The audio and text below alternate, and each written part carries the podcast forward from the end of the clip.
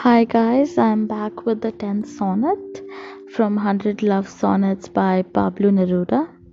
I know I haven't been really active uh, past couple of weeks, but then I'll try to be active and upload uh, the rest of the sonnets as soon as possible. But then let's start with the 10th sonnet. Here's how it goes. This beauty is soft, as if music and wood. Agate, cloth, beat, peaches the light shines through, had made an ephemeral statue, and now she sends her freshness out against the waves. The sea dabbles at those tanned feet, repeating their shape, just imprinted in the sand.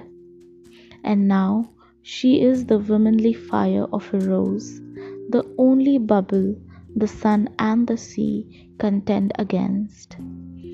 Oh, may nothing touch you but the chilly salt. May not even love disturb that unbroken springtime.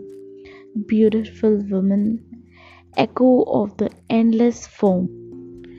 May your statuesque hips in the water make a new measure, a swan, a lily, as you float your form through that eternal crystal.